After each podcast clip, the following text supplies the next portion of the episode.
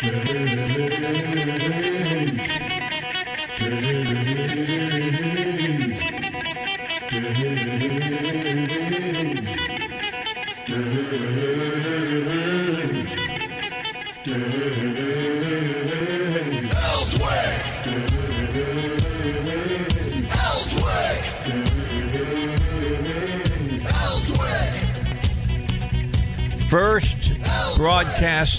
in August. August. Unbelievable. It's unbelievable. The year is almost gone, man.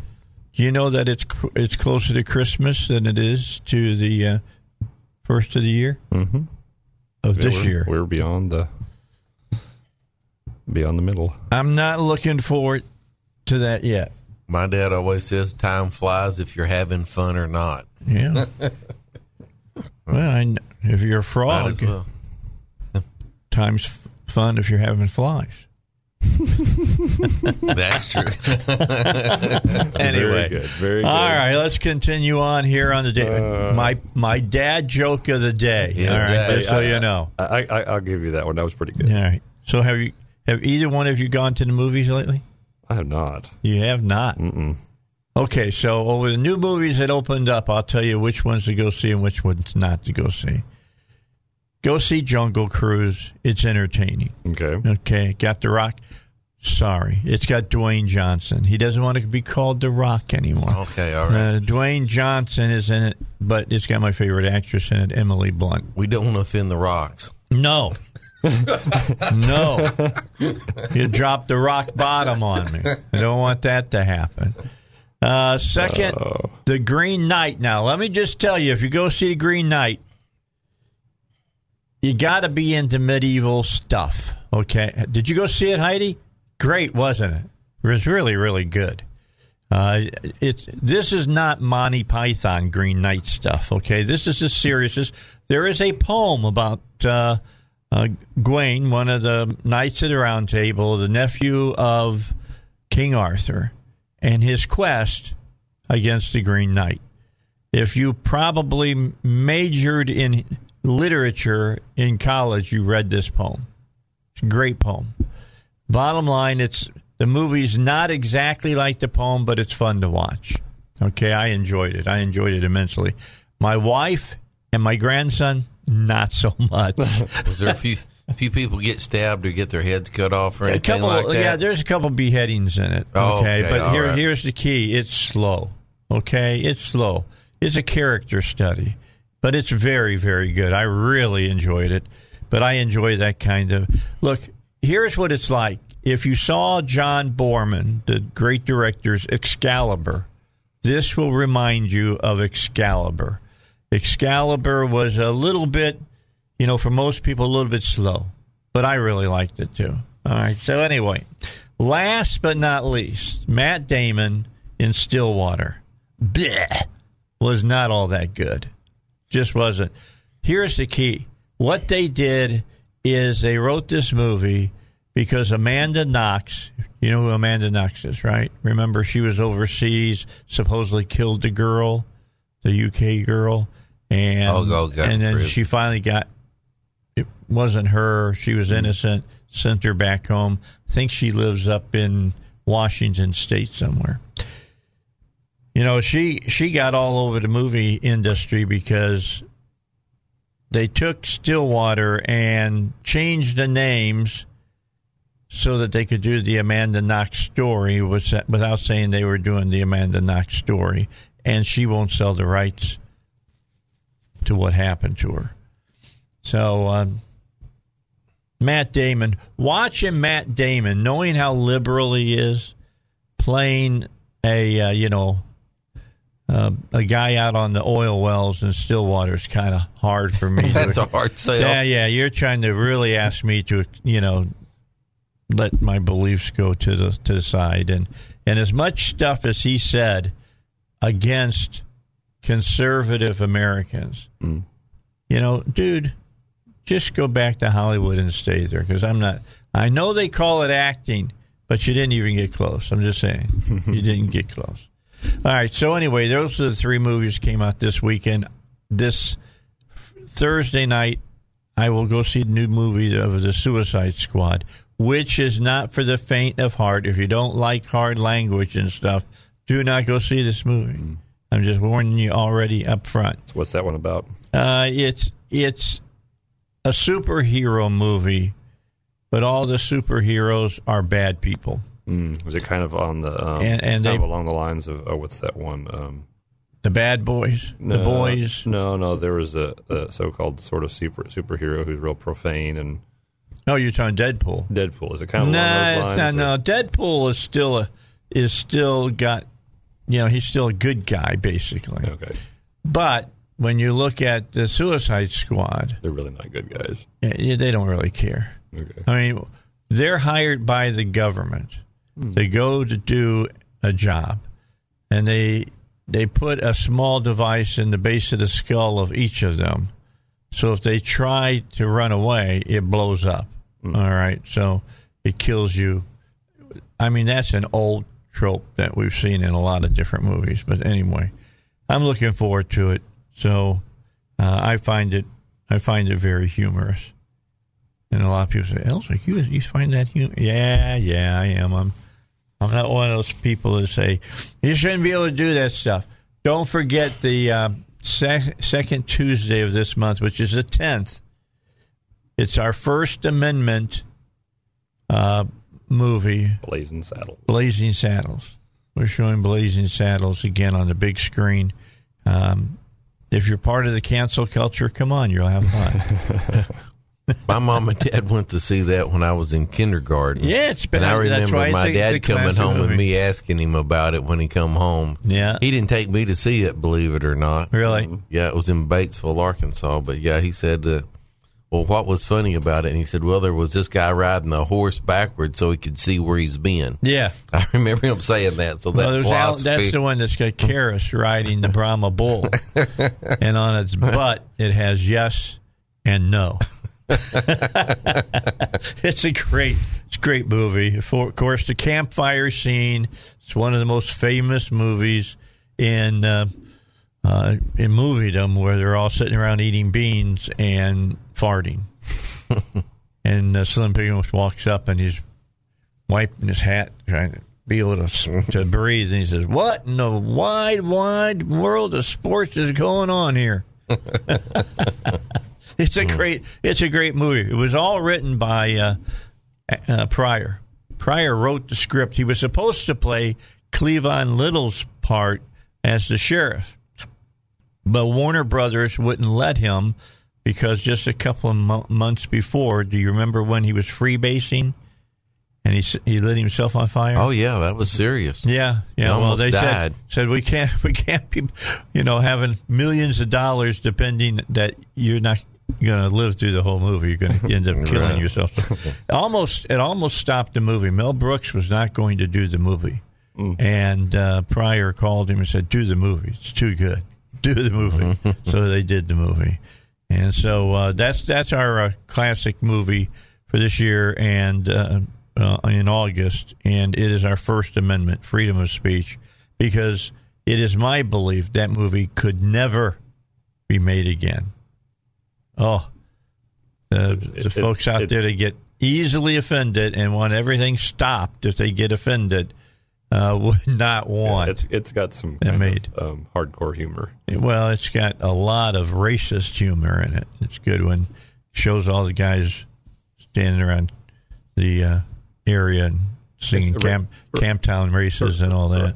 Route, route um, it's um, racial stereotype. Yeah. Oh, yeah. Stereotypes. Yeah. A lot of them. A lot of them. I mean, it starts right off when the new when the new sheriff's coming to town, and it's a black sheriff out west, and this old codger's up in a tower watching him coming. He goes, "The sheriff is a," and the crowd is starts cheering, and you can't hear the word that he's using. It happens to be the N word. Just get ready. The all right? insinuated, yeah. If you easily are offended, please be sure and come see this movie.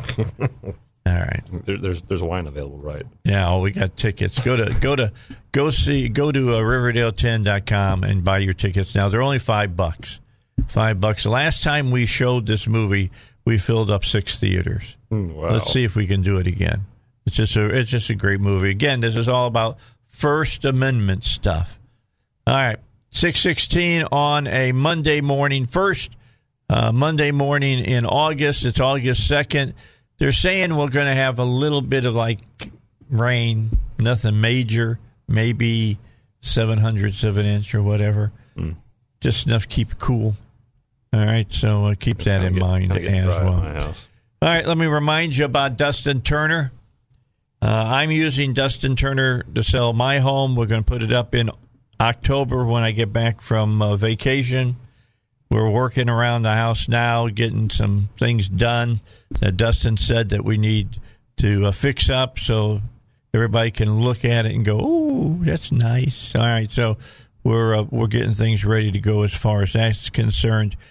Here was the reason I changed my mind about selling my my home. I was going to sell it next year, uh, and I decided to do it in October for the simple reason. At least that's what we're. If I win the lottery, all bets are off. All right, I'm just letting you know. but anyway, um, we decided to do in October. We bought the house for one hundred and fifty five thousand dollars. I looked at how much they're saying that it's worth now, and it's two hundred and forty-two thousand dollars. So um, the market says, Dave, don't wait. Now's the time to sell, and so I'm going to do it with Dustin Turner. He uh, he has a great way of getting uh, your home in front of as many eyes as possible. People just don't come to open houses that much anymore. If you looked around, you don't see too many of those signs anymore. Is that because people look on the internet, and he places your home everywhere that there's eyes to look at your home, and uh, he can get it sold. 501 952 2969 is his number.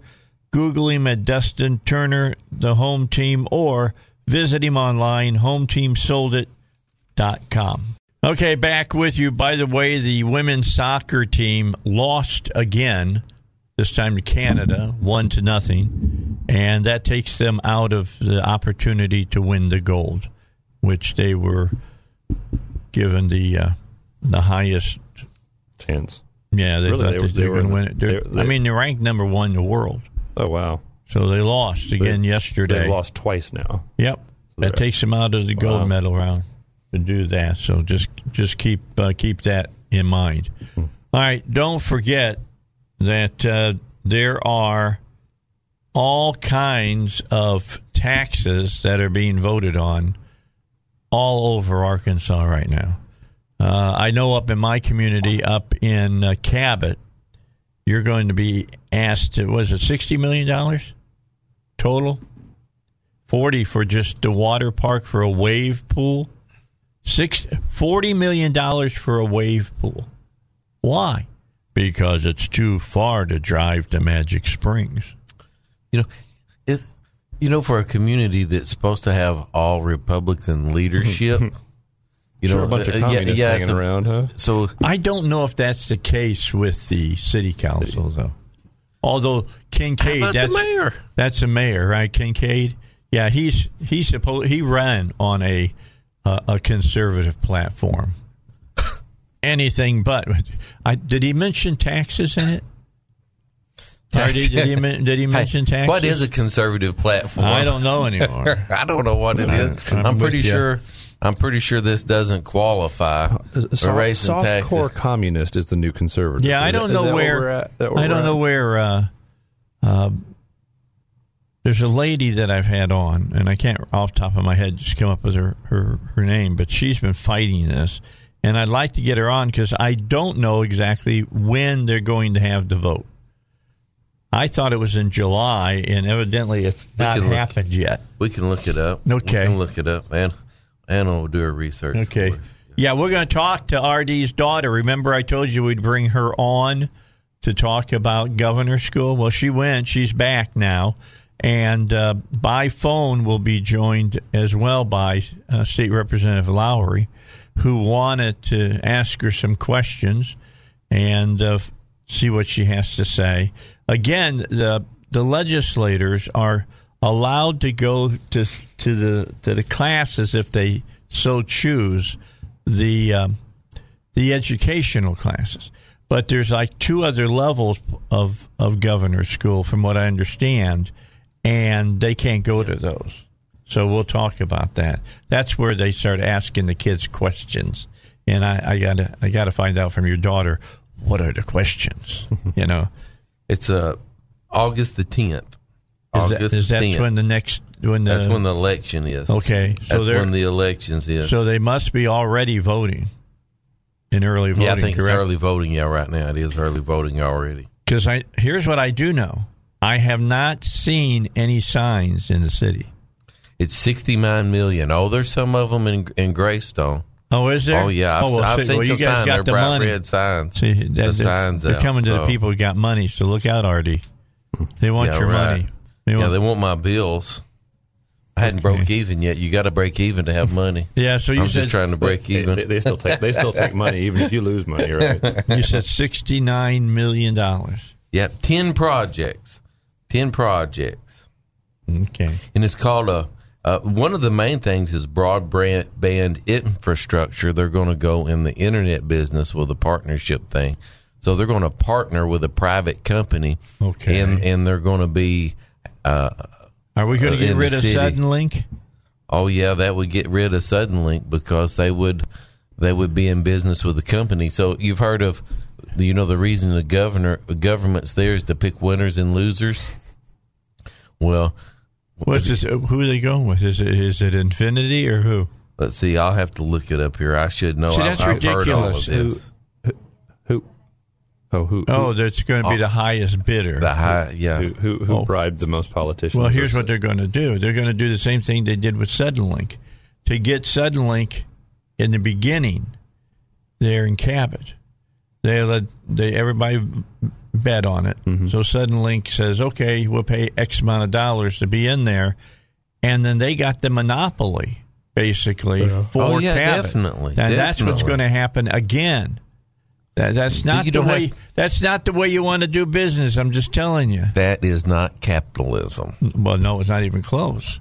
I It's mean, not. but this is the way they do it, you know, and it's ridiculous. The city is saying, "Well, we want to make a lot of money off of it." Well, how about you just How about let the them city say they want to just build in our city, and the price will come down. Uh, How about you that not allow the city to even engage in these type That's, of things? I mean, that's it's just like the yeah, Yeah, That's just wha- like the state trying to make money off of the tire bill. The state's going to be in the tire business. No, and it that's- sounds that's- real good because we're going to charge everybody to dispose their tires. Yeah. and then we're And going to don't use- process if- it, and then we're going to sell right, it. And if people don't use our service, we'll kill them. yeah, That, that's how government operates. Is well, you have to do business with us. We don't want to do business with you. You're, you're a bad businessman. And we'd rather do business with a private. I wish I had my firm. I wish I had my It's- replay unit because I now I'd play Marlon Brando says I'm. I made him a deal that he couldn't refuse. You know, that's You- you what had I a wanna gun do. to Yeah. head, I don't do a Marlon Brando. I'm just. Yeah, I don't have but that- cotton that's where- balls in my where- mouth. That's where we're at, though. Is we, we, we, we tell people you have to do business with the government. If you don't do business with the government, they kill you, or they'll lock you in a cage, or whatever it is. Put take, you in take a jail. bunch of or your they money. just won't do business with you anymore. But you you can. I mean, they can help somebody do loans or bring in private businesses, but it's easier just to pass a tax and get everybody's money and then do what you want Right, to do. Then, you've got you've got fifty people who want a swimming pool or a ten, or tennis courts or whatever it might be, and the other ten thousand people, twenty thousand people, fifty thousand people have to pay for it. Well, what you do, you come up with ten different projects, and surely out of those ten projects, You find one, you'll everybody find- can vote for. That's right. And you put them all together, and you You yeah. put them all together and say you can't have one without the other. It's kind of like passing a bill. How about figuring out a way Put something in there for to everybody. make the make 89 that comes down going downtown all right a four lane highway that would be a good infrastructure project they say Well- it can't be done i don't buy that well, hey, we just did this. The tax that would be a state thing. Highway eighty nine is state. Yeah. So you know the the governor got his one cent. Uh, his new one cent sales tax because the old one's ending, so the new one. So the governor got his new one cent sales tax on everything that you buy. So we ought to have plenty of money to do roads, but Not to mention all the money coming in for COVID. Well, and, and But you know how and the, roads- and the record tax collections from from the I mean, they're going to be a billion surplus, uh, uh, nearly a billion dollar surplus this. and um, But hey, more seconds, more guys. more is always better. But you know it's more is always better. like but it. you always know when they pass a road tax, don't wait six months. They'll be working on another one yeah, because there's always another one. because they don't this. have a spending Got to problem. use they have a all those. revenue You got to use all those orange barrels. All right, stand by. We got to get to news, and when we come back, Grover Norquist will join us from Washington D.C. So, what does inflation do to you? All right, if you got questions about filing for Social Security, let me uh, give you a hint of a booklet that you can get that will answer all your questions. It's been done by David Lucas from Financial, David Lucas Financial over in North Little Rock. It's a 27 page booklet, outlines what you need to know. It could help you get even more income when you file for Social Security. If you're within five years of filing, then uh, get this free booklet now by calling 501 222 3315. As a bonus, you'll receive a free customized Social Security analysis, and that uh, pinpoints the optimal time to wring every nickel out of your benefits. Pick up the phone, call this number 501 222 3315. That's 501 222 3315. Well, when you want to talk about taxes, or if you want to talk about taxes under some other name like inflation, fees. fees, or anything else, then the person you need to talk to is Grover Norquist, and he t- he's going to join us right now. Grover, how you doing, brother? I am doing well. Good to see you. It's good to, good to have you on the phone with me again from Washington D.C. I'll be up uh, I'll be up your way in the end of September for Hold Your Feet to the Fire. Oh, wonderful. That sounds fun. So we'll try. We'll see if we can't swing you by to visit with us, and we can talk a little bit about how all that is costing Americans an inordinate amount of money. I, I saw that the ranchers are asking for three hundred million dollars along the border because of all the damages the illegals have been doing uh, to their ranches and their homes and things of that nature. But that's for another day. Let's talk about inflation. Uh, I've had Stephen Moore on before to talk about inflation. I've had, had other economists to talk about inflation. I wanted to get you on because inflation is nothing more than another hidden task, ta- tax, isn't it? Well, what it certainly is is the government uh, inflating the currency, printing more money to pay bills that it runs up. Too much government spending gives you inflation. Printing more money gives you inflation, uh, and it makes the dollars you earn. If you're earning, you know, thirty thousand dollars a year, and the government inflates the currency by ten percent, as it did during two of the years during Jimmy Carter, and Biden is following many of Jimmy Carter's bad economic ideas, Yep. and inflation is flowing from that, as it did uh, with Jimmy Carter. Uh, and as a result, uh, you have 10% inflation. That means your $30,000 is worth uh, $3,000 less. Uh, so you are you get the same pay, um, but your the real value of your pay is down by 10%. It's as if the government had taxed you 10%. Uh, it becomes a real problem. Then if you go to buy a house, that house is sees in dollar terms. It gets more expensive, and you don't necessarily get a raise based on inflation. You get a raise based on how productive you can be, and if you have high taxes, as uh, Biden wants to, uh, there is less investment capital to uh, make you more productive. You know, uh, less you know computers and uh, trucks and all the things that go into making Americans more productive than other people around the world. I mean, we we don't make more per hour, per day, per year than people in Bangladesh because we're nicer. Uh, we have more capital, more investment per person. We use tractors, not work behind a uh, you know a, cow, you know, pulling a pulling a plow. Uh, and that makes you more productive, and therefore you get paid more. You work in a, a factory with a lot of uh, equipment there. Uh, that has to be paid somehow.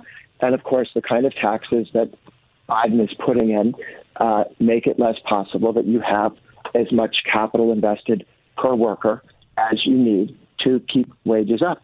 When we cut the income, the corporate income tax, uh, 2017 end of 2017, two years later in 2019, the year 2019, uh, the median income for a family, uh, which is about $62,000, increased $4,400. In that one year, because we cut the corporate income tax and there was more capital per person, just as predicted by uh, the administration economists. They said this is how much more capital you'll get per worker. This is the ratio that, of how that uh, generally moves forward, and so we can expect to see an increase.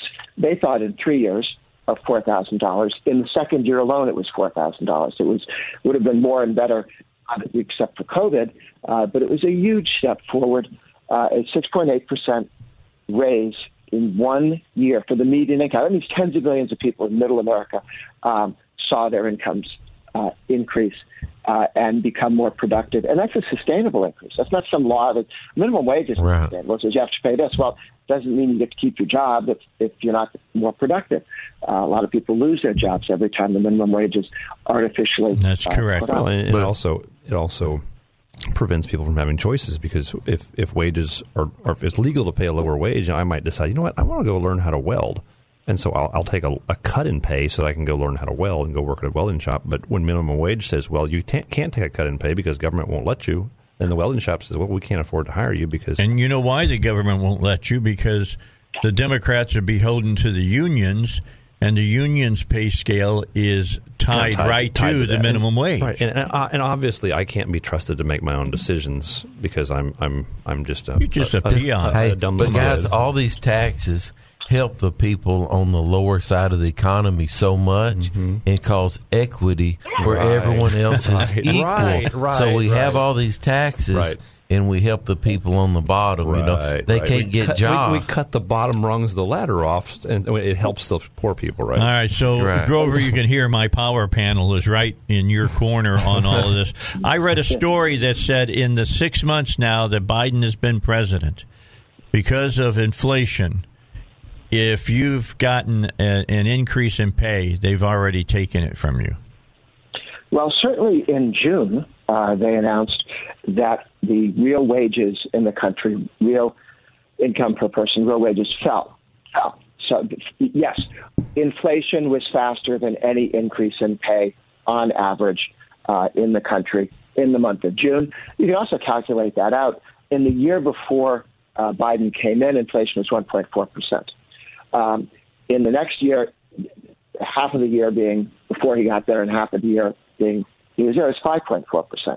And those increases all came uh, in the six years he was there. So on an annualized basis, you're really looking at about 9% um, inflation. That's what we're at now. And when Biden says, you know, oh, inflation won't get worse, well, does he mean it'll be 9% every year from now on? because inflation is the rate of change, right? It, it, if you have inflation, things are getting worse. Now, inflation itself can get worse if instead of losing 5% of the value of your salary each year, you lose 10% of the value of your salary.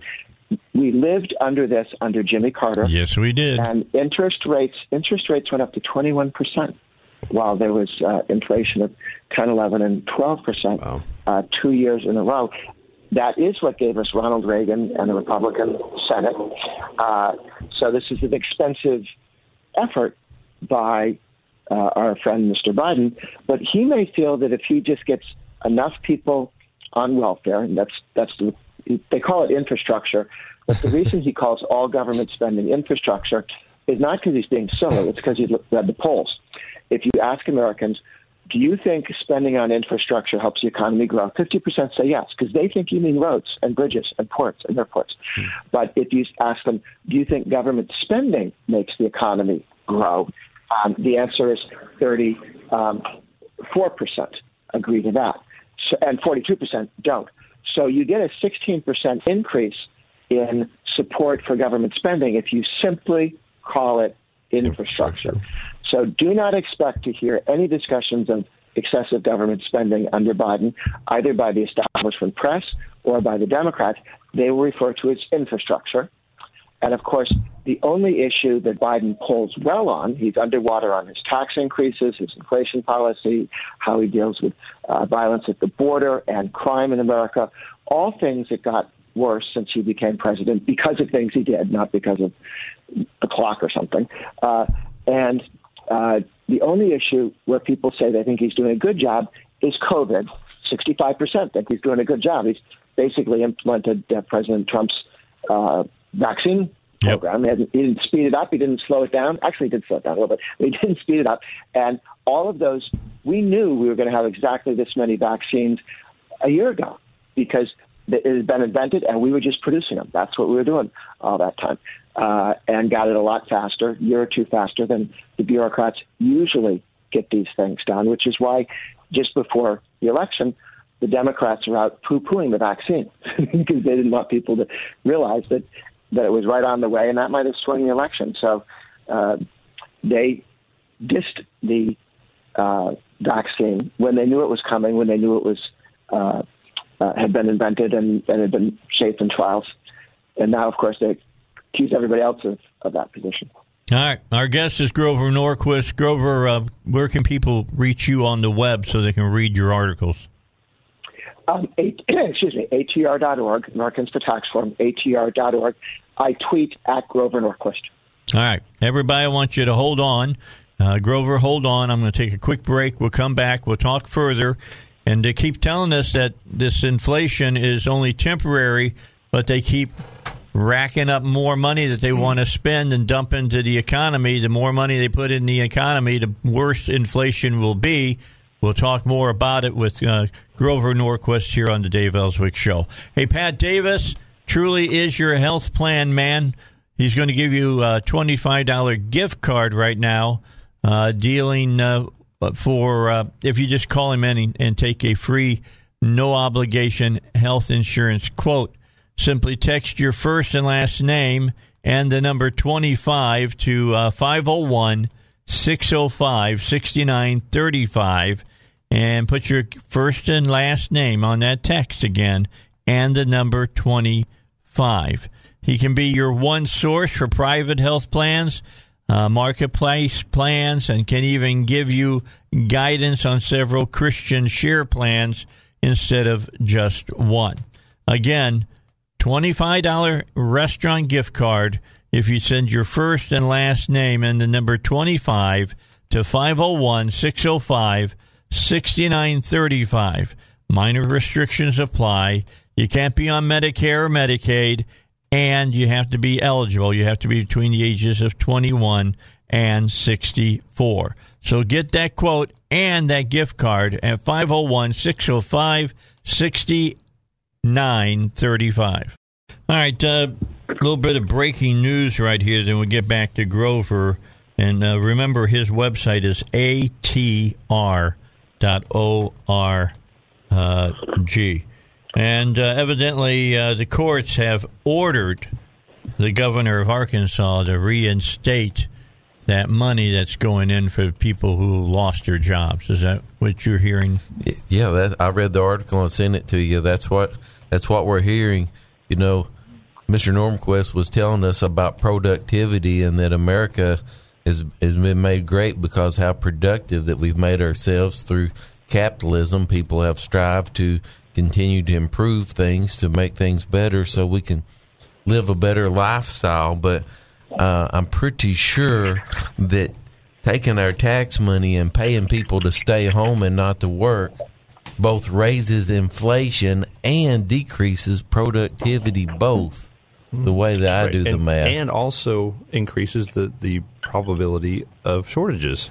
well, I can't hire anybody to work if you can make fifty to sixty five thousand dollars a year at home. How much? I mean, it's hot at Sonny's oh, Auto Oh, sure. Salvage. You, you, you actually have to work and get your hands dirty at your Right. shop. Okay, now keep Imagine in that. mind now, keep in mind that this is a judge with an injunction mm-hmm. against the governor. And they're saying that the reason that he stopped it is illegal because it has to be the legislature. Legislature. So this is going to be a short-lived It uh, win for these people. no, it no, it will be. We'll see I'll if we get- get the legislature. No, they to- will. I can tell you I that right I sent now. a message to a legislator Uh, friend that's- of mine about that's it. coming. That's that, there's no doubt in my mind that they're going to do that. Of course, they start meeting tomorrow about mask mandates here in the state again, and we're going to see how that all works out. But Grover, let, us go back and, and talk further about uh, this whole deal dealing with inflation. Inflation is being caused by all the money that the federal government is pumping into the economy. And if that's the case, then they're sitting and saying, look, yeah, we're going to get this $1.2 trillion infrastructure bill done. And then they're going to do another 3.2 or 3.5 trillion dollars for social infrastructure. now, folks, that's dealing with child care and all kinds of stuff. Welfare. And there, and yes, that's basically what it is. And they're going to try to run this through, uh, you know, using this uh, mandate that they've already used earlier. They're only supposed to be able to use this once at, during a, a, a, budget, but the budget comes back up around, if I'm not mistaken, in October, so they could use it again. I mean, if they're going to drop another close to $4 trillion in, how can they even say, how can the Federal Reserve, with a straight face, tell us, Grover, that uh, inflation is not going to continue? Well, I guess the good news is that some of the people over at the Fed are in fact admitting that inflation is real and is a problem. You had Janet Yellen, who's a politicized person who was put at the Treasury Department, handpicked by Biden, and she spent the last six months lying, saying that printing all this money and uh, spending all this money wouldn't affect inflation. Uh, you know, Bill Clinton. What are they drunk uh, on? Well, no, they're just lying. They're, they're, they're, they're being politicians. and, well, she's being a politician rather than an economist. She right. knows how the economy works. She chooses to lie about it on behalf of Biden so that people will pass all this spending so they can put more people in the dependency, so they can elect Democrats.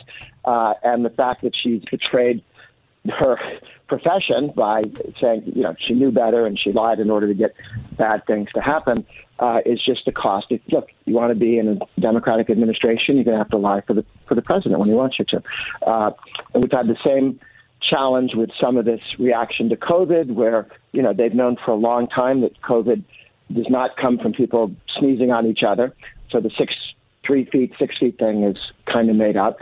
Uh, it, it comes out when you breathe into the general air, and you can be 20 feet away if you're in a closed room. Don't be in a closed room with somebody with COVID. That's the thing. Outdoors, no, no effect. That's it, it just goes into the uh, into the ether, and yet we're still doing things because the government told us to, because they didn't know what to say. And uh, remember, they told us at first, don't use masks because they didn't think they had enough. They, they thought they were valuable then. Then they learned they weren't valuable, and then they still went back and said you've got to wear masks, you know, outdoors and that sort of thing, which is nonsense. They're politicizing science, they're politicizing economics, and what they will tell you is what the Democratic leadership wants you to believe that day, right? Right. um, and it changes. You know, they didn't like the vaccine when it was Trump's vaccine. Then they like the vaccine because then they were in office.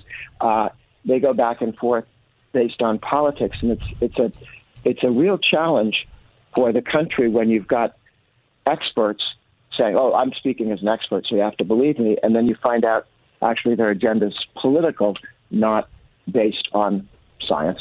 All right, let me get let me let me get Paul in here. Go ahead, Paul. Got one more question for you about inflation. So one of the, one of the ways that um, you can um, recover from seriously bad debt is to inflate the currency so much that your debt becomes worthless. Is this maybe what's going on here? Is that they've they've discovered, you know what? This 30, 40, 50 trillion dollar um, debt that they're looking at if they keep the spending up is just going to be too much to pay back. So let's just inflate our ways way out of it and then this this debt that's that feels like 30, 30 trillion dollars a day will feel like 10 trillion if we inflate the currency enough. Is that is that a fair assessment? Well, if you have uh, inflation uh, and somebody bought uh, ten thousand dollars worth of U.S. government bonds, uh, and you inflate the currency, those bonds become worth less. Uh, we inflated away from uh, and partially repudiated, therefore, the debt we paid for World War II. Um, it became a smaller part of GDP, partly because of growth, uh, but also because of inflation. And the government was able to pay back on the bonds for World War II, the, the debt that was run up to 100% of GDP, uh, which is sort of where we're headed now. Uh, and over time, it went down as you inflated the currency, and people who trusted the government and bought a bond because it was patriotic uh, got paid back not what it was worth, but uh, less than that uh, in, in inflated currency. Wow. So, yeah, that's one of the ways you deal with too much debt. You, you inflate and steal from the people who trusted you when they bought government bonds. Yeah, you brought up an interesting statement earlier about uh, government agencies being uh, politicized. Like there's no yeah. justice at the Department of Justice. Uh, it, it's all the same. Just like Fauci coming out and saying we're not going to shut down the country anymore. Yeah. two minutes. Two minutes left. Finally, you just said about bonds, uh, Grover. Can you give us about a minute on what this means for people's retirement? Well, the big challenge uh, we have now is that the effort to tax capital gains taxes, the step up in basis, taking that away. The step up in basis was put into state family farms, which 100 years ago were being destroyed by the death tax and by capital gains taxes that people paid when they died. They got their farm from nothing to $200,000 or something, and all of a sudden the government comes in and wants to take uh, the capital gains tax on the entire gain that mom and dad made during their life. So they said, okay, that steps up. So when the kids inherit it, it's at what mom and dad put it to. They don't pay a tax on it. They may have a death tax, uh, but but no capital gains tax on what's coming in. Uh, and that saves family farms. Today, it protects family farms, small businesses, houses, land, ranches, uh, 401ks, uh, uh, and people's savings. And Biden wants to take that away, double the capital gains tax, so that uh, from 23.8% to about 43%, twice China's twice China's. He wants to take our capital gains tax up almost as high as it was under Jimmy Carter when he gave us malaise, twice communist China's, and then say, oh, we're going to compete with China on the world. Why don't you invest in America? We'll have a capital gains twice what China's does. All right. I think we'll invest in China. Grover, thanks so much.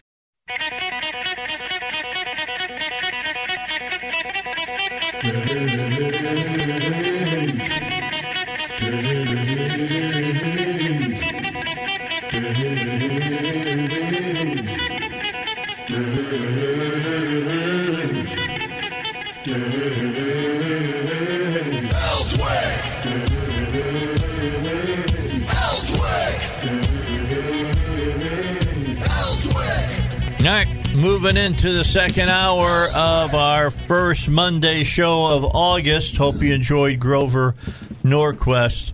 He had a lot to say as far as inflation is concerned, so let's uh, keep that in, in mind. I've got uh, State Representative Mark Lowery on the phone. Mark, how are you today? I'm good. Good morning. And then uh, I want to introduce you to Anna Hopper. Uh, she is, of course, R.D. Hopper's daughter. She went to governor's school. So I'm going to let you start off the questions because you said that you wanted to be part of this show. So with that in mind, you go ahead. Well, uh, thank you, Dave, and, and thank you, Anna, for being on the show this morning to talk about your experience at governor's school. I, I'm a bit at a disadvantage because it's been some time since I've been involved with the governor's school. But I guess the first thing I would start off with would would be just to ask you if felt if you felt like there was. Uh, I, I know in critical thinking, and that's one of the things that they really espouse at governor's school. Um, the thing that I have seen deficient at governor's school in the past is there's not been a balanced treatment of conservative and liberal viewpoints on topics what did you think about the balance? Uh, and that also includes the speakers and, and any of the readings that you might have participated in. So I think that there is definitely an imbalance there between how they treat um, conservative and liberal values. There, as far as speakers go, were most of the time more liberally slanted. Um, except for certain speakers that were just like purely science talks or something to that effect. Of course, we had Governor Hutchinson on because it is governor's school, but other than him, the speakers were um, more liberal. As far as the reading goes for different books, Um, we did not for Area 1. I was in social science. I think by on purpose, largely, I think there wasn't anything physical to read for Area 1 social science because they didn't want to turn anything in for Area 1 social science. But Area 2 and Area 3 did have booklets, and Area's 2 booklet wasn't that bad. But Area's 3 booklet did go into, I think, white privilege and inequality and all of that kind of. So stuff. CRT was being taught there. Critical race theory. Um, and in Area 1 classes, for me, they tried to avoid the topic quite a bit. The teachers didn't want to talk about it because they knew they weren't allowed to. But Area 3, the booklet, it just threw it in there. Okay. That was right. Now, so when you say that uh, the Area One instructors were not they they were not allowed to teach about CRT, was there an actual uh, uh, proclamation or? Uh, I mean, is that something that you know specifically that the instructors were told to stay away from it? Yes, I know that they were told to stay away from critical race theory. Um, at least in Area 1 social science, which is what I was in. I know that it was specifically told to them to avoid that and not bring it up. So let, let me jump in real quick, Mark. Area two does, do, was about what? Can you tell us what that was about, and then what Area three was? At? Yes. Okay, so Area 2 is general conceptual development. It's a lot more like philosophy, kind of general ideas. And Area 3 is supposed to be. Um, area 3 is more personal betterment.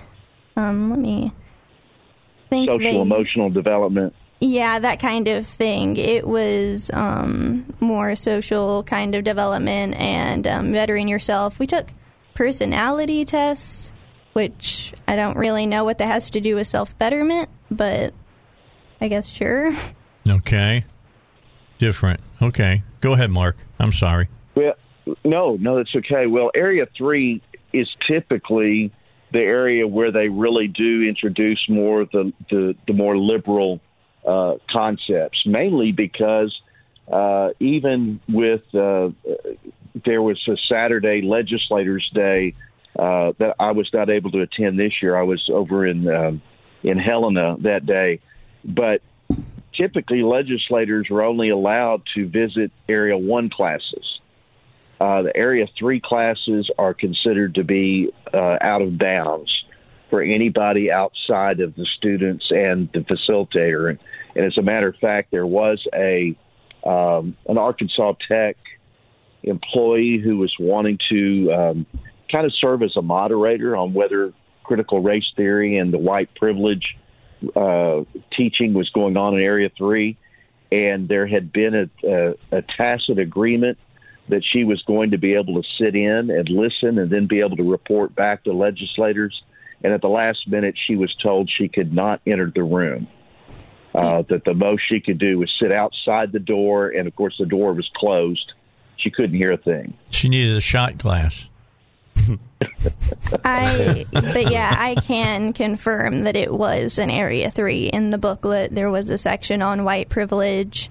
And it also, we did not talk about it, is what I found interesting. There was a lot of stuff in the booklets we didn't explicitly talk about, but they still put it in the booklets. And, um, and also, um, they talked a lot about um, uh, the rich don't pay taxes was a very hot topic. I think in Area Three, just general inequality, that kind of thing. All right. Well, Laura, let me a- ask you about that Area Three. You say you're, and there are a number of different Area Three class uh, instructors, and you only were in the class of one instructor, right? You didn't rotate among the different instructors. So it's possible that other Area 3 instructors were more bold in talking about white privilege than, say, your facilitator?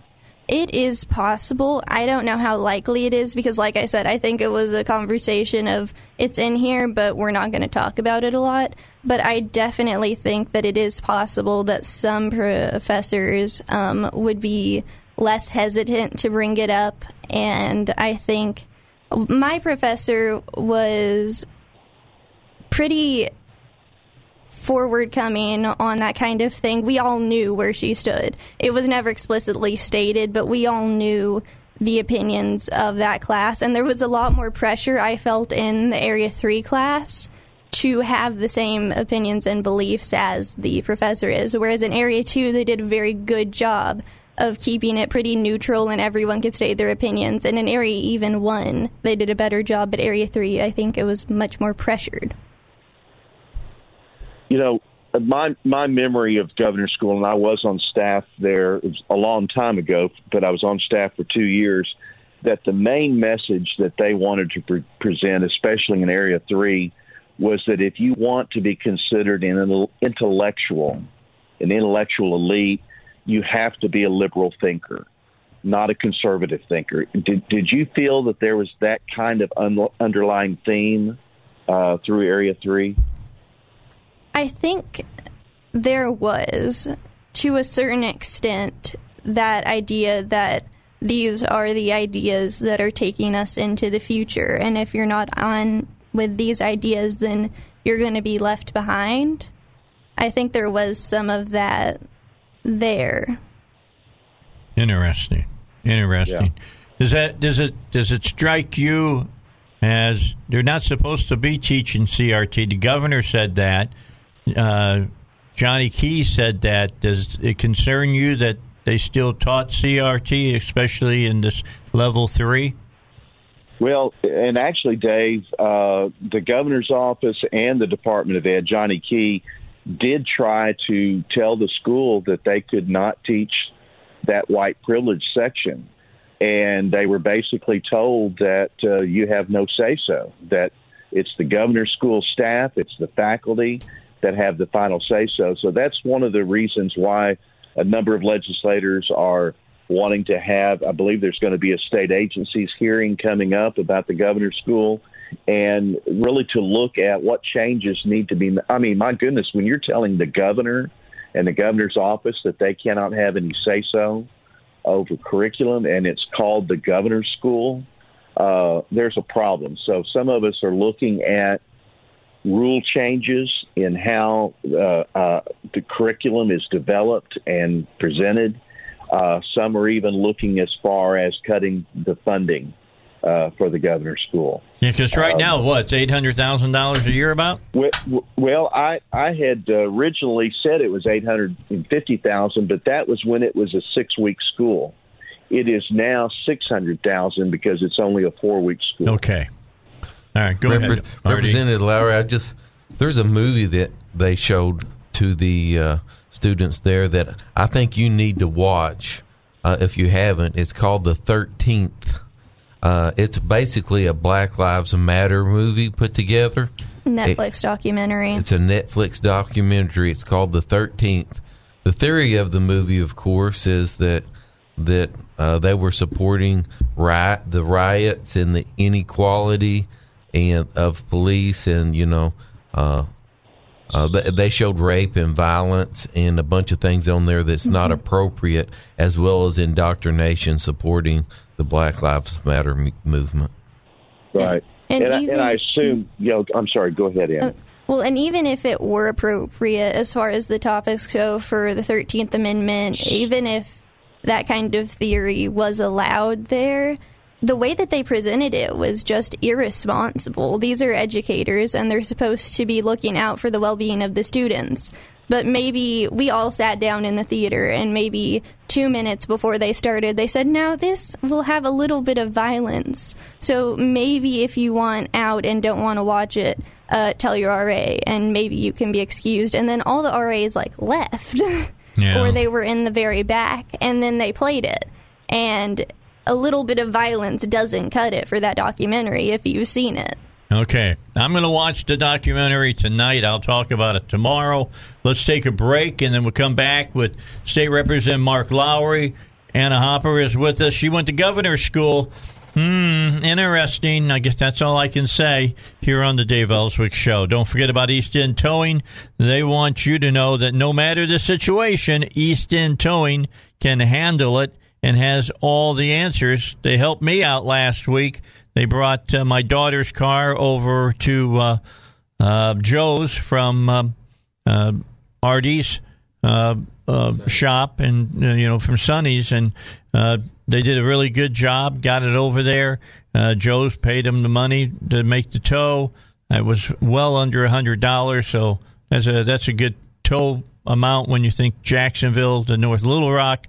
So uh, keep that keep them in mind. Here's the key that I always tell you uh, when I talk about East End towing: keep their number in your wallet or in your uh, you know your uh, glove compartment or in your purse, so that when that un you know un, uh, un unknown thing happens to you, you know you can know you know certain things, but there is no knowing the unknowable.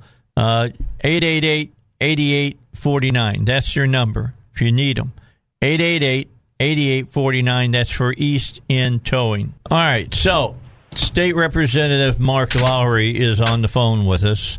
Uh, RD is here. Paul's here. RD's daughter, Anna, is here. She went to governor's school. Hey, uh, I got to ask this of you, uh, Representative uh, Lowery. What if I told you that uh, transgenderism was uh, acknowledged at governor's school, and if you were a boy identifying as a girl and you wanted to be in the girls' section where they were staying overnight and things, that you could be? Would that concern you? Well, yes, it would, and it wouldn't surprise me. and uh, and and more importantly, it wouldn't surprise me if that was being allowed without parents knowing Well, I that, that was going on.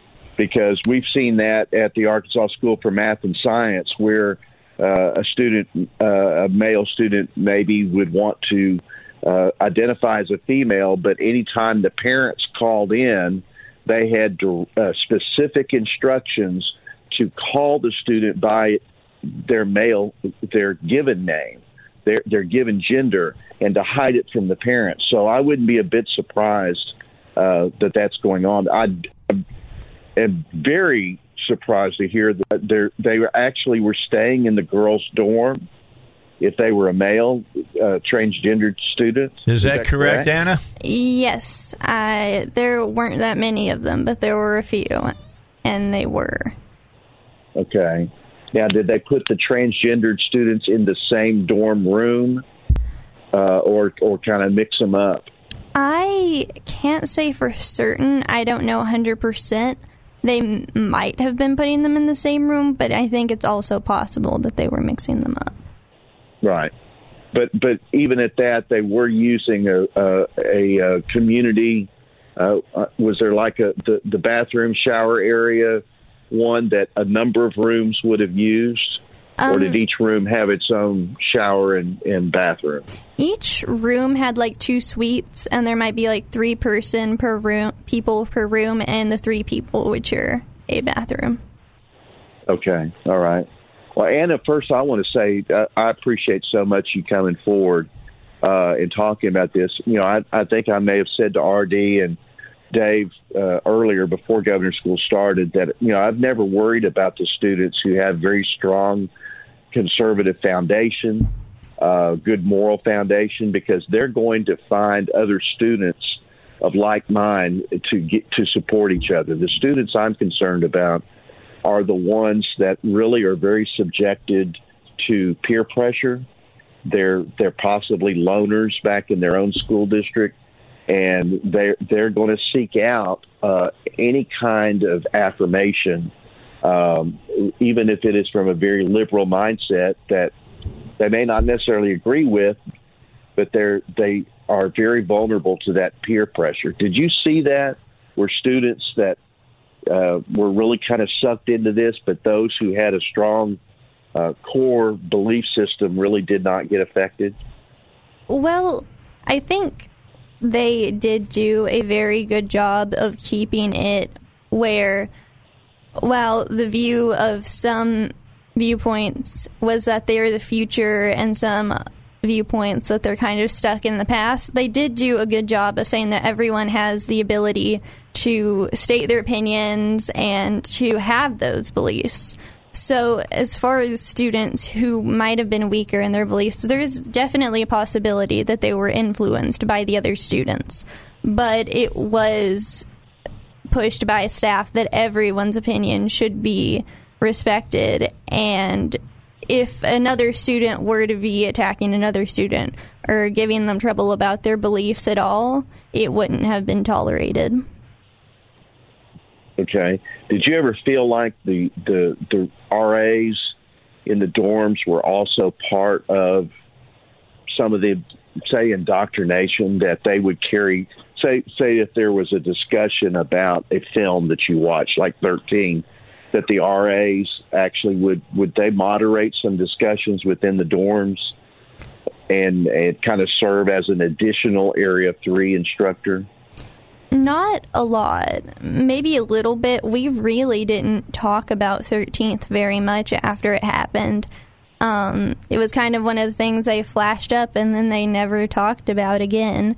But as far as the RAs go, I think they did a good job about not keeping um, discussion within the dorms one way or another. They didn't really moderate, but if there was discussion in the dorms, like I said, they kept it where it was to be respectful to all viewpoints. All right, Mark, we're we're, cutting, we're coming up at the bottom of the hour. I want Yeah. to ask uh, you to make a final statement here from what you heard. I've got two minutes right now. What anything concern you that you're hearing? Because I know you got to get on the road today. Yeah, well, I, I mean, I'm very encouraged by what Anna uh, is saying that there there was uh, mutual respect for differing opinions. Um, you know, I still think that it. You know, the attitude has been by a lot of conservatives. Well, as long as we've got a conservative governor who's getting to show up and speak to the students and answer questions, well, then that's all the balance that you need. But typically, the governor doesn't come in until the end of the, the four weeks. Uh, now, when Bill Clinton was governor, he always led off the presentations at the beginning of the, the six weeks when it was held at Hendrix. And I think that that's some a shift that needs to be made uh, to have a, a strong conservative voice at the beginning, affirming conservative viewpoints.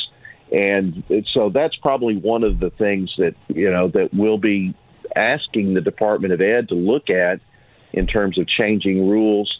Uh, we certainly need to address this transgender issue, especially uh, sharing dorm rooms. Um, but there there is a strong sentiment right now that that possibly the six hundred thousand dollars can be used better uh, for for gifted and talented students uh, across the state. All right. State Representative Mark Lowery. Mark, we'll let you get on with your day, get another cup of coffee. You got a long drive ahead of you. You're heading down south in the state. So uh, we'll talk to you uh, down the road a little bit here on the Dave Elswick Show. Appreciate your time, sir. Uh, thank you, Dave. Thank you, Anna. Thank All you. right. State Representative Mark Lowery. Anna's going to stick around with us. We got more to talk about when we come back.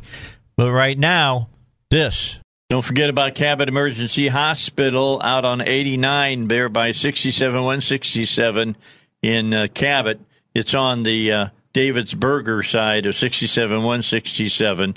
They had a lot of people there this weekend, man. I drove by. It looked like they had about 20, 25 cars in the front. I don't know. Was everybody trying to saw off their thumbs or something? I don't know what they were trying to do. It was Well, they were I- busy.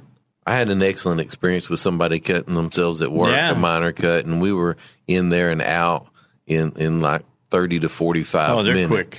They're really, really quick.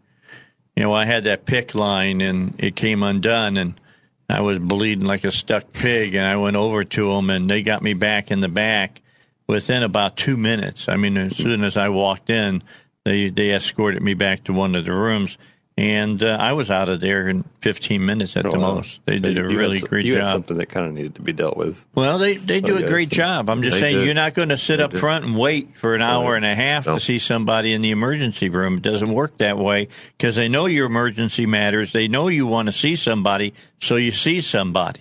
You got board certified emergency physicians. Uh, they're there always. There's somebody there all the time, a doctor to take care of you 24 7, 365. They got a radiological suite that includes x rays, CT scans. They got bedside ultrasounds. They have an MRI on site. an on-site lab. Now that on-site lab's a big deal because if they can get your uh, blood work back, say in ten minutes instead of four or five hours, uh, just know that that will tell them what really is going on with you. It's enzymes in your blood that tell the story. For instance, if you're having a heart attack, there's enzymes from your heart, if there's heart muscle being destroyed, that tells them immediately that you need, you know, cardi- uh, cardiology uh, um, time to sit down with a doctor who knows what's going on, and they'll uh, get you into an ambulance and get you to one of the, the heart hospitals here uh, in Little Rock.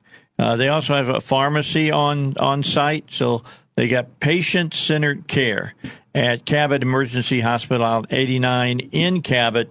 Uh, get back to your life faster. So why wait? Use Cabot Emergency Hospital. All right, back with uh, Anna. We've asked her to stick around. Got RD. It's RD's daughter. Now, a lot of you have been texting me about how great she's done during this uh, first half hour. And a lot of people want to know what are your plans? First of all, what grade in school are you going into? And they want to know what you want to do after you get out of high school. Well, actually, I'm a sophomore in college right Oh, you're now. a sophomore in college. Okay.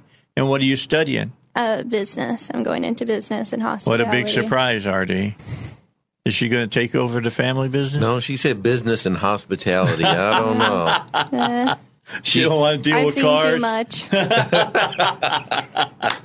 That's good. I like that. All right. So, what did you think about your your state governor school? Was it worth it uh, to, to go to it? Well, and you know, I've see, said all of these negatives because they're pertinent to this discussion and they need to be brought up. But overall, I would say it was a very positive experience for me. I know a lot of people are very hesitant because to send their kids there because they know um, the ten- the tendency to go towards more liberal ideas. But I think it's not necessarily a bad thing to send your kids to something like this, even if it is more liberal leaning, so they can branch out because the real world isn't going to be all one kind of idea. Not in college, it's not. You have to work with people with different opinions than you. And I think, you know, Area 2 classes and Area 1 classes were very good and very informative. And they take stuff that you already knew and allow you to look at it in different ways and to expand your knowledge in it. So I think it was overall a very good experience. And we got cut off um, at three weeks and sent home to do it online, which really wasn't great. They told us 12 hours before we had to leave. It was 9:30 at night and they said got to go the next morning. So that wasn't great. But for the 3 weeks in person, it was amazing and transitioning online, it was okay. But if you can go there in person and have that experience, I think it is really a once in a lifetime experience that is very good to have. Now, I got to tell you, I said high school about Anna. That's because I don't want to feel too old. Because she's been on the show before, and she was a whole lot younger when she came on. What what year were you in school then? I don't know. I'm 17 right now. Yeah. So that would be Sophomore know. In was a while college ago. and seventeen. Yeah, so she had the choice. She had the choice to do uh, uh, homeschool or Liberty University. So we got a chance to put her in a school that she excelled in. So it was a choice that we were able to make that we'd like to see more parents be able to make if uh, if the legislature would get the Wow. the taxes funding Freedom for of the school choice? Oh, to my follow God. their children. So it has been very fortunate for Anna. I mean, I finished high school at 15. So, Very cool. Can I call you Ben for short? you know who I'm talking about? If I say Ben, okay, yeah, it's Ben Shapiro territory we're talking about mm-hmm. here. Nice job, very good, Anna. Proud of you. you. I'm not even your parent. and I'm proud of you. All right. So anyway, RD, I'm proud for you. That doesn't that doesn't happen just because of the student. Yeah, I think it's mostly her mother, but yeah, her and her mother. but her mo- mother's done the homeschooling, and we've worked hard to be able to, to have a choice and put her in a situation where she's thrived. And she's always been determined from, you know, whenever she was small and she couldn't do the monkey bars, she kept going back to the monkey bars until she got it down. So she's always had a little bit of fight in her from an early age. Yeah, that's good. That's good. gives me hope for the future. All right, just to let everybody know that gives me hope for the future. Hope it does for you too. All right, about uh, we're looking at about 19 minutes to eight o'clock, and uh, we'll have news at the top of the hour for you. Then we'll be talking about business news until noon here on 101.1 FM. The answer, and then uh, we got Charlie Kirk coming up. Up is he up at one o'clock now? He's not. No, noon. Noon to two is Charlie. Uh, and then we've got Sean Hannity uh, coming up at two o'clock, and he goes until what five o'clock? I guess it is. So just to let you know, we got a lot of a lot of good talk still coming your way today here on 101.1 FM. The answer. I'm Dave Elswick. Uh, let's go back and let's just talk a little bit further about uh, schooling. I got to tell you guys a story that I heard.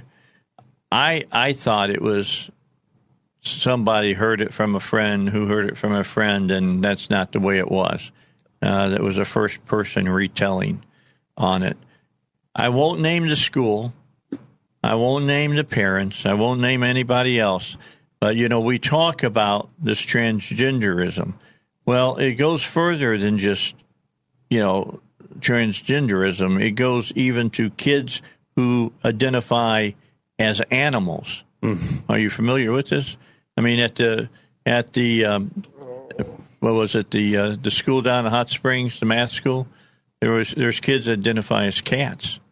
They're called furries. Do they, do they get litter boxes? They, now, well, you you that's nice. That's a nice bridge into what I want to talk about. Uh, at a high school locally, locally, it's local in this area that you hear my voice.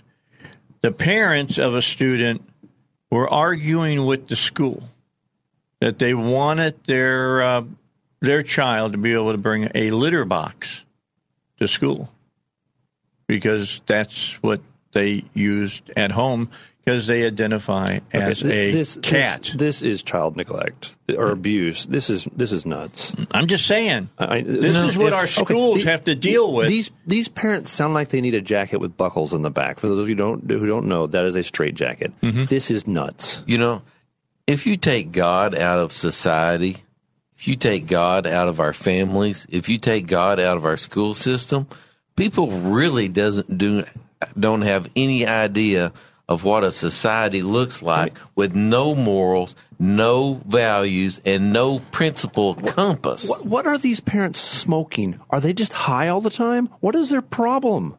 Are they hardcore alcoholics? I mean, what is wrong with these people? Well, well there is no right and wrong. If Paul. you're being taught that there is no difference between you and your dog, that you're an animal, all right, everybody's part of the animal kingdom. I've said this all along. If you believe that, put your dish down next to your dog's dish and have dinner with them. Well, you're there now. You know, I mean, uh, and now they're at the point that, that that's that's absurd. It's no, no difference. If, if your Uncle Ralph is a squirrel, like I said, then what value is life? I mean, as far as killing no, what, people, what's, what's, the difference and what principle? Having, what's the difference in where your bacon comes from? If it's your neighbor or from your neighbor's pig? Well, that's the reason you got to have all these animal rights issues because you know pigs need to live in an area where they have six foot uh, around them, hmm. so, so, they have plenty, right, right. plenty of so, room. So they live help, in better help conditions me out than here, the soldiers. Anna. Are, are most young people smart enough to figure a lot of this stuff is nuts? Yeah, I think what you're talking about is, of course, an extreme situation. There are kids who identify as animals, um, but as far as everyday life, very much a minority. As far as schools go, there might be one or two, and I don't think they're looked at very kindly. in most schools, mm-hmm. which I mean, not that they should be treated badly, but I think that's unfortunately the situation that happens. How about the transsexual things? Do kids just say, okay, live and let live, or what? Yeah, I think there's a certain amount of it doesn't harm me at the current moment, and there's no reason to treat you badly. But there's also a certain level of where it starts to affect some of us um, Like when they say, tell a guy that he can use the girls' locker room and things. Yeah. Or even in um, women's sports, whenever they start to let them compete in sports, Right. takes away scholarships and things like that. Okay. All right, we're going to take a break. Got to do a final break, and then we'll come back. Don't forget about PI Roofing. Uh, they'll they'll take care of your roof. Uh, have them come on out. Give them a call. Uh, 707 3551. That's 707 3551. I got uh, uh, Joel on Thursday. He's going to come in. There's some new products now out there for your roof that you need to know about. And I'm going to talk to him about that so that uh, you can keep up to date on it. Joel says uh, when you put your next roof on your house, it probably is going to be the last roof that you have to put on your house because of all the warranties that are behind the materials that they, they use. Find out more about it, 707 3551, or go to uh, piroofing.com. All right, back. Let's finish it up for today. 10 minutes. I, I, I hope that you've enjoyed this hour hearing from Anna. Uh, and she's 17, but she's a sophomore in college. And I, I made this statement earlier. May make it one more time. I've met one Ben Shapiro. I didn't have that. Seems to be a lot in your lifetime. I met another one now, Anna. Uh, Anna's looking at me. No, I'm not I'm Ben not so Shapiro. sure about that. He's real. If you've never seen Ben on on video, you got to watch him on, on video. The guy is unbelievable. Mm-hmm. Yeah, just sit down and listen to him a little bit. He grad, like I say, he, he went through graduate school and came out of graduate school and law school from USC at 18 years old. Was he the one that weren't going to let speak in California Yep. unless he paid like forty thousand dollars for his own That's- security? Yep. Hmm. You, they weren't going to let him speak at Berkeley, which, if you know anything about history about speech and about freedom of speech, is just so bizarre. Because I was part of the, the freedom of speech movement back in the late 60s, early 70s. And guess where it was happening at? Berkeley. That's where it was happening, at Berkeley. Well, at Berkeley, it's just like the left. You have freedom of speech as long as you agree with us. Now you do. Used to be freedom of speech for freedom of speech. First Oh, is Amendment that meant what it said, mm-hmm. yes. okay? Not anymore. no, You, the left has gotten enough power now that they dictate what freedom of speech is. Hmm. It's You're- scary. You're, you're free to talk about, well, sports. Not What even- they maybe not even hmm. sports at this point. Well, uh, I guess you can't talk about the weather because that's a that's a You know, it's it's human nature. I've always thought, well, maybe we can come together and and maybe we can just let you know let let people be and follow freedom and do whatever they want to do and let's all get along each other as Americans. But you know, if you look at Jesus, you know they killed him. He didn't do anything to anybody just because he disagreed with the idea of what they were looking for, and they didn't like what he had to what And he, he had was to a say. threat to the political order of the day. Right. So that's what these people want to do. They want to break down the political order of the day. Yep. That's what they want to do. the social structure of the families Which and means- whatever else. It's it's it's it's it's nuts. it's Marxism. Well, and what's what's sad about Yeah, it is it is. many of the people It's not socialism anymore. It's communism and what's, now. what's what's frustrating is that many of the people warming the pews in the churches around the country are supporting this nonsense. It's, it's frustrating. CRT is getting into the churches, and that's I mean, it's- not good. I mean, it's just awful. What's that other movie that, that y'all watched about social media? um, the social dilemma. The Social Dilemma? I've heard of that. Was Everybody needs to watch that. I, I think it's pretty good. I mean, obviously, it's going to be biased. Everything has biases, but I think from a documentary standpoint, it was pretty good. That's I on. liked it. Isn't that on Netflix too? It's on Netflix too. Yeah, it's a Netflix. I I got two movies watched. But you know, some of the guys are saying social media is going to start a civil war because basically the computers are figuring out what everybody on the left wants to see, and it's figured out what everybody on the right wants to see. So it's telling, showing everybody opposite views what they want to see, and it's divide, making the divide in the middle uh, much great. wider. It's created a polarized version of what life really is. of is. everything. Yeah, you're right. The way that it's portrayed on social media is all the people who are, you know, hyper about subjects. It's not the way most people feel about subjects, and that's that's really important to keep in mind. And I, I'd also say that if you go out there and and uh, you're posting on social media, you know, if you're Christian, take count to ten before you start writing. I'm just saying it's it's part part and parcel. Yeah, you got to control. But the f- funny thing about this uh, movie is that these experts that write all this software to try to control people and give them what they want, you know, makes you more radical, but they get more involved so they can sell more ads. So actually, they're making money by If you can making get- both sides making more radical. People sucked in. Uh, that's so they right. spend more time. So they're feeding the fire of, of Right. dividing the country and, and, profiting from Well, it, it- but they don't let their own kids on it.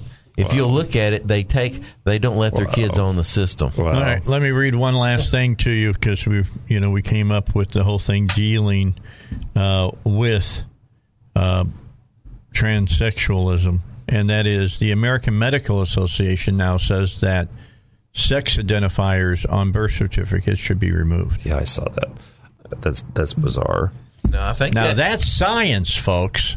hey, now there were bills like that in Arkansas, weren't wasn't there? Paul, it seems like that there were some bills people proposing taking that off the birth certificates in Maybe- Arkansas. Yeah, I can't remember. I know they wouldn't get anywhere know. right now, but, But- that's not a new idea. Yeah, that doesn't mean that they won't get Right, somewhere yeah. later. That sounds dangerous medically speaking. Yeah.